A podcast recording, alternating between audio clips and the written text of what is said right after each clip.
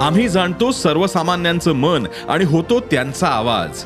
म्हणून डिजिटल युगातही सकाळचे पॉडकास्ट बनलंय तुमचा बुलंद आवाज.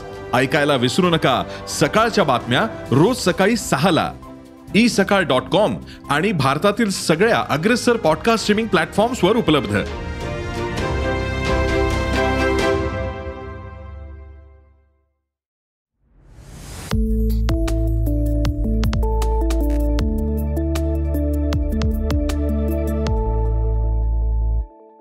मॉन्सून आणि त्याचा भारतीय संस्कृती व समाज जीवनावर होणारा परिणाम.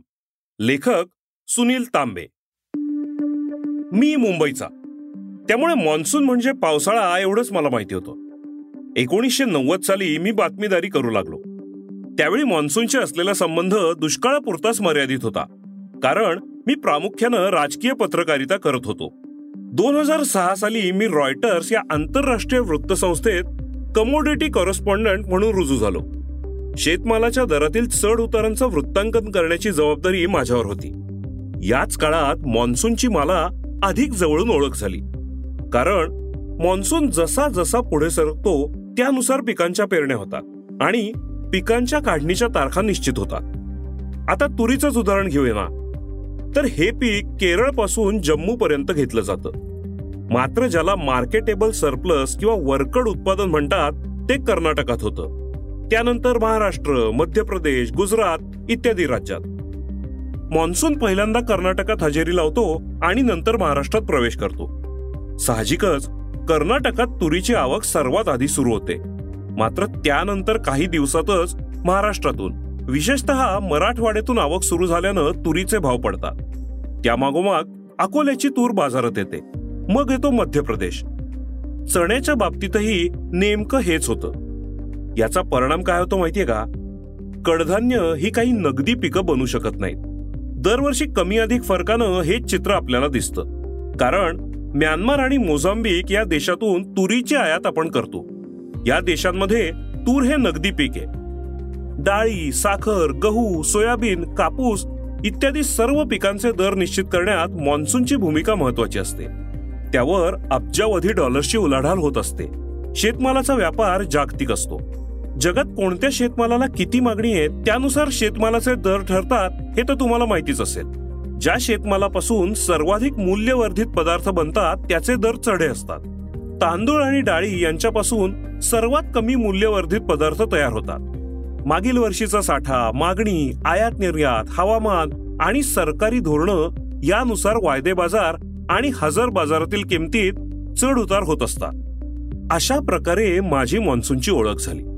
आता मान्सून आणि परंपरा याचे एक वेगळंच नातं आहे बरं का. पावसाळा केव्हा सुरू होणार किती पाऊस पडणार याचा अचूक अंदाज घेण्याचं कौशल्य शेतकऱ्यांकडे असतं. अन्यथा त्याची शेती तोट्यात जाते. शेतकऱ्याला मान्सूनच्या हवामान प्रणालीची काही माहिती नसते. मान्सूनचा वेध घेण्यात भारतीय हवामानशास्त्र विभागानं खूप प्रगती केली आहे. मात्र कोरडवाहू क्षेत्रात पेरणी केव्हा करायची हा निर्णय घेण्यासाठी हवामान विभागाच्या अंदाजांचा शेतकऱ्यांना फारसा उपयोग होत नाही. त्यांचा भर भारतीय कॅलेंडर किंवा पंचांगावर असतो. भारतीय कॅलेंडरनुसार सूर्य सत्तावीस नक्षत्रांमधून प्रवास करतो.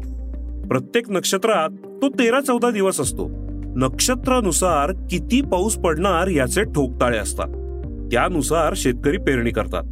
सौराष्ट्रातील गुजरात कृषी विद्यापीठानं या संबंधात एक अभ्यास केला.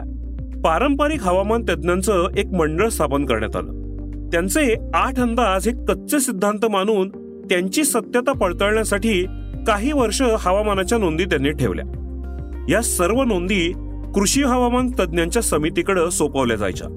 आठ पैकी सात अंदाज वा नियम वा कच्चे सिद्धांत असत्य आहेत हे सिद्ध झालं नाही. अंमलताज किंवा बहावा या झाडाला केरळने राज्य वृक्षाचा दर्जा दिला. अमलताश या झाडाला फुलांचा बहर आला की पंचेचाळीस दिवसात मान्सूनचा पाऊस सुरू होतो अशी समजूते. आता या समजुतीची खातर जमा करण्यासाठी सौराष्ट्रातील गुजरात विद्यापीठाने बहाव्याच्या झाडाला केव्हा बहर आला याच्या काटेकोर नोंदी ठेवल्या. आश्चर्याची गोष्ट म्हणजे बहर आल्यापासून पंचेचाळीस नाही तरी चाळीस ते पन्नास दिवसात मान्सून हजेरी लावतो हे ध्यानी आलं. त्रिपुरा राज्यात पारिजातकाच्या झाडाला येणाऱ्या फुलांच्या संख्येवरून पाऊस किती पडणार याचा अंदाज तिथल्या आदिवासी आणि अन्य समूहाला होता आता याची तपासणी तिथल्या विद्यापीठानं केली. त्यांना समजलं या समजुतीत तथ्य आहे. आता पाऊस म्हटला की चातक पक्षी हे एक समीकरण आहे बरं का. तर या चातक पक्षाच्या दोन जाती आहेत. एक दक्षिण भारतात वास्तव्याला असते. दुसऱ्या जातीचे चातक पक्षी पूर्व आफ्रिकेचे रहिवासी आहेत. मान्सून येण्याच्या पूर्वी ते भारतीय उपखंडात म्हणजे पाकिस्तान उत्तर व मध्य भारतात पोचतात. चातक ज्या ज्या प्रदेशात पोचतो तिथे दोन ते तीन दिवसात मान्सून पोचतो असं आढळून आलंय. या संबंधात अनेक पक्षी मित्रांनी नोंदी ठेवल्या आहेत आणि त्या नोंदींचा पद्धतशीर अभ्यासही झालाय. आपल्या देशात कोरडवाहू किंवा पावसावर अवलंबून असलेल्या शेतकऱ्यांची संख्या मोठी आहे हे तर तुम्हाला माहितीच आहे. हे शेतकरी मान्सूनच्या आगमनाची तारीख पारंपरिक ज्ञानाच्या आधारे ठरवतात आणि त्यानुसार शेतीचं नियोजन करतात. एकोणीसशे पन्नास साली केंद्र सरकारने कॅलेंडर रिफॉर्म समितीची स्थापना केली होती. या समितीकडे संपूर्ण देशातून तीस कॅलेंडर्स किंवा पंचांग जमा झाली. आजही सणवार आणि शेतीचं नियोजन करण्यासाठी ही पंचांग उपयोगात असावीत असा माझा अंदाज आहे.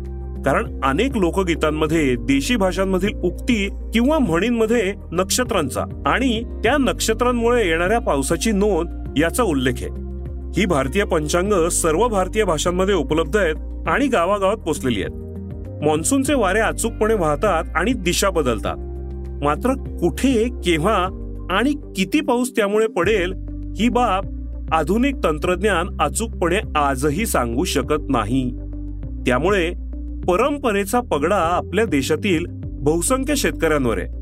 आधुनिक किंवा वैज्ञानिक दृष्टीचा मनोमन स्वीकार बहुसंख्य भारतीयांनी केलेला नाही ही वस्तुस्थिती आहे.